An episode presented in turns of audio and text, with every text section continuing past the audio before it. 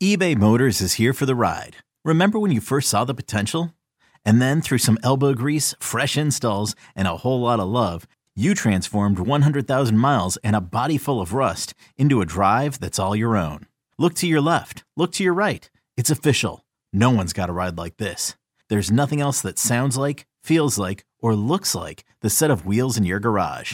With over 122 million parts, you can make sure your number one ride or die stays running smoothly. So there's no limit to how far you can take it. Brake kits, turbochargers, engines, exhaust kits, roof racks, LED headlights, bumpers, whatever your baby needs, eBay Motors has it. And with eBay Guaranteed Fit, it's guaranteed to fit your ride the first time, every time, or your money back. Plus, at these prices, well, you're burning rubber, not cash. Keep your ride or die alive at ebaymotors.com. Eligible items only. Exclusions apply. You could spend the weekend doing the same old whatever, or you could conquer the weekend in the all-new Hyundai Santa Fe. Visit HyundaiUSA.com for more details. Hyundai, there's joy in every journey. It's time to take command with former NFL tight end Logan Paulsen and former Commanders beat reporter Craig Hoffman.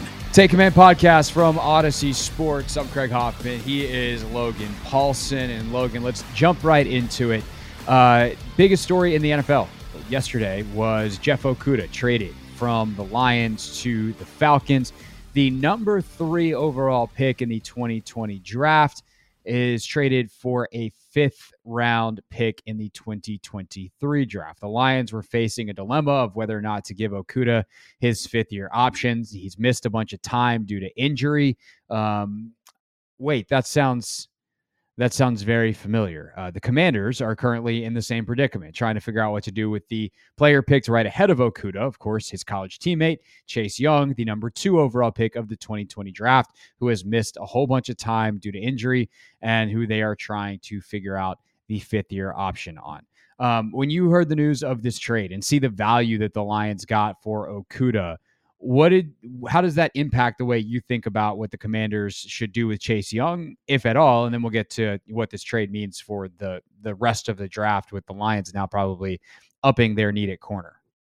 I think just from a big picture standpoint it's kind of the way the league is treating former first round picks. You know i think the you know the rosen thing a couple years ago with uh, arizona guys that they, they're they're they're ready to kind of cut bait. They understand because the the contract value of these players isn't astronomically high like it used to be, they can kind of move on and do some different things and kind of accrue draft capital in different ways. And, um, you know, unfortunately, Jeff Okudah has not been playing very well uh, since he got into the league. And like you said, he's got a big injury history. So, am I surprised by the fifth round pick? I do think, from a commander's perspective, I think it just shows you perhaps um, how how the the potential return for a Chase Young in a trade. You know, I think there's a lot of people saying, "Oh, trade Chase for a first round pick," and I hate to break it to you, but I don't think that that will happen. Now, Chase was a different animal; like he was one of one with regards to evaluation. So I don't think you're going to get a fifth round pick. You might get a third or a fourth, but it's I don't think he's going to get. Definitely not going to get a first round pick. Maybe not get a second round pick.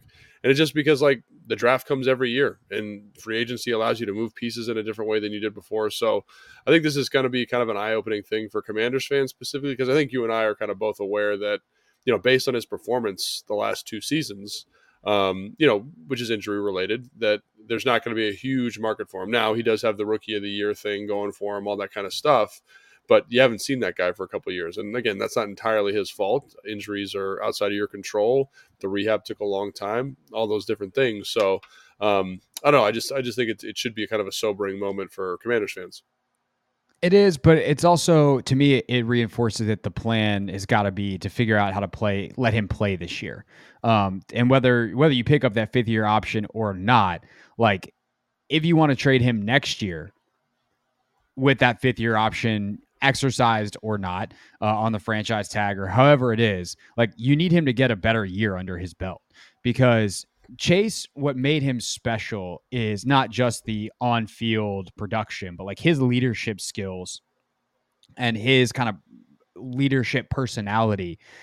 I, I think made him the prospect that he was um, and make him who he is. I mean, I talked about this on the radio show yesterday, but you know, you can get sick and tired of seeing him the camera shots of him on the sideline super intense during games in which he's not playing, but that seems to be genuinely who that guy is. And even in the commander's log uh, thing that that uh, your colleagues did for the commander's YouTube page, and like Chase sits down for this interview, as, as does Terry and a bunch of other guys, but the way Chase talks about football and and kind of the vision he's got and and the the energy he brings is a different level than Jeff Okudah, who they were hoping would be a really good corner for a long time, and and obviously did not become that.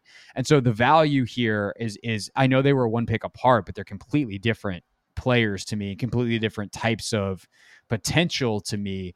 And so for the Commanders, if that is the market is a third or fourth round pick, to me that's not worth the return. To me at that point, the the better risk reward proposition is to let it play out and see if this guy can even if you want to trade him eventually up his value or at least get to the point where if you lose him in free agency you're getting a third round comp pick anyway and, and at that point like what's the point of trading him for a fourth so uh, I think that to me is is where I sit after this is like wow okay if the market is depressed on guys that you're going to have to pay soon I'd rather take the risk of of playing it out with Chase because I still think the upside is there for him. Where with Okudah, I think the like the the shine is off. Like we we don't think any Jeff Okudah is going to ever go to Atlanta or anywhere else and be like an all pro corner all of a sudden. You just hope that he's a good player for you if you're Atlanta for years to come, or you gave up a fifth round pick for him and you you move on after this year and don't wind up re-signing. At Alma, we know the connection between you and your therapist matters. But if you're already feeling stressed and burnt out, the idea of trying to find a therapist you really connect with can be overwhelming. That's why Alma's focused on helping you find the right therapist for you. When you browse their online directory, you can filter your search based on the qualities that are most important to you. Then you can book a free 15 minute consultation call with any therapist you're interested in seeing so you can get a feel for whether they're the right fit before you commit to a full length session. Alma also makes it easy for mental health care providers to navigate insurance. That's why 95% of therapists in their directory accept insurance for sessions. So you can find care that's affordable without stressing about the paperwork. You want to talk to someone, but not just anyone. Alma is there to help you find the right fit. Visit helloalma.com slash therapy60 to schedule a free consultation today. That's helloalma dot com slash therapy60. Yeah, and I also think that um, you know he was probably a guy that they were thinking about cutting because I, I, would bet that they're probably going to the Detroit Lions are probably going to draft Witherspoon or Gonzalez at uh, six, and I would probably say Witherspoon if I was going to put money on it. So um, yeah, I, I, think if maybe Washington would be approaching this differently if they were in a position to draft, you know, Will Anderson or one of these top edge rushers, and you know they can still draft somebody at um, at 16. And I know fans probably wouldn't be too stoked on it, but I think it would show kind of a mindset towards Chase and what he's been doing and how he's on the team. Because I know we see like outwardly a big kind of verbose personality that's that's full of leadership stuff, but uh, you know, part of me thinks there's a you know this is pure speculation that there's other things at play here in terms of how he's handling. No, I I think so as well. And so I think that that that's all stuff that's important to remember. And, and you know maybe they're they're tired of waiting. I guess you know, and uh, that doesn't seem entirely fair. But the league isn't always fair. So I think um, that's just something to keep an eye on in terms of how they handle the draft, how they handle the next couple of weeks. I know Ron has said that he wants him here for OTAs. Um, I'm not sure what Chase's plans are, but uh, if I was him, I'd probably make an effort to be here. Just kind of, you know, we talked about this last year when he didn't come, just for the optics of it, and just to kind of show, hey, like Ron, I'm willing to meet you halfway here um, and be here for a couple days of days OTA. So we'll see how that all shakes out. But I, I, do think the next couple of weeks are going to be really interesting for Chase and the team's vision of uh, of the uh, team's plan for Chase moving forward.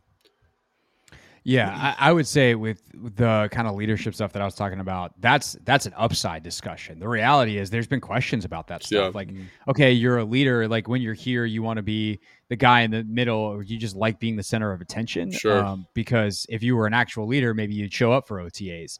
Um, or you know, the the timeline I think was frustrating. The communication didn't seem to be sure. great, even if the the timeline ultimately was correct. Like there there was clearly some communication issues that sparked up, which is why the public timeline I think was all over the place, and there was you know reports here and reports there. So I I do 100% agree with that, and, and I'm glad that you clarified that there are certain certainly questions.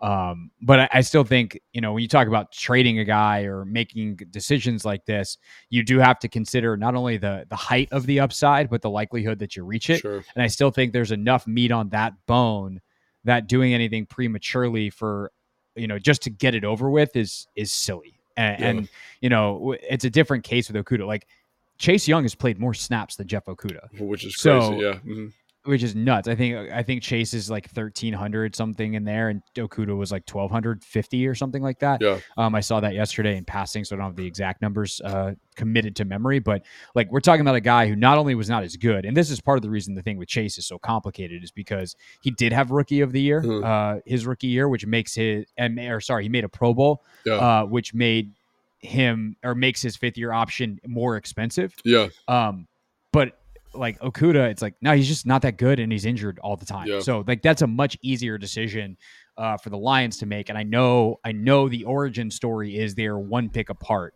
but from that origin, very different directions. Um, ultimately, both disappointing, I think, and both players would probably say they're disappointed. But like the trajectories of disappointment are very, very different. Mm-hmm. Um, so I really, I guess, ultimately don't think that this, while while it's important and like how this this trade shapes the draft and the Lions' needs and yeah. what they might do at six, I think is is important.